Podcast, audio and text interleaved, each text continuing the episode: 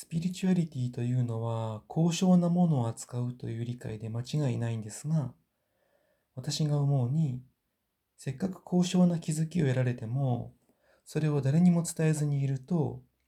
いつの間にか自己満足的な考えに出してしまうものです。何らかの気づきを得たことで、いわゆる人間生活に全然興味を持てなくなってしまい、誰かに何かを伝えようにも透明人間になったみたいに全然伝わらないという状況は実在します。過去に多くの各社がそのような状態になり、世の中に何らインパクトを与えることなく終わってしまったように思われます。スピリチュアリティがそういうものだとしたらとても寂しいと私は思います。仕事をしない、結婚もしない、もちろん子供もいないという三拍子揃った各社は透明人間化まっしぐらですし、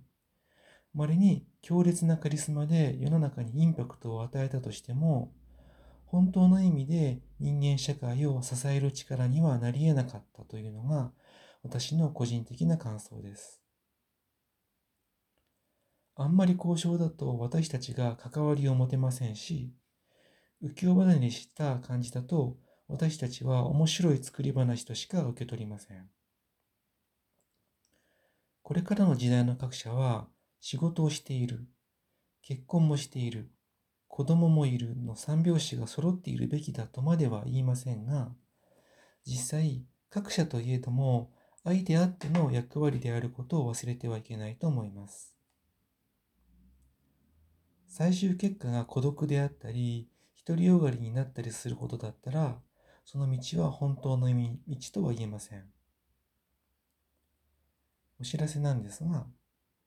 愛の星のホームページで、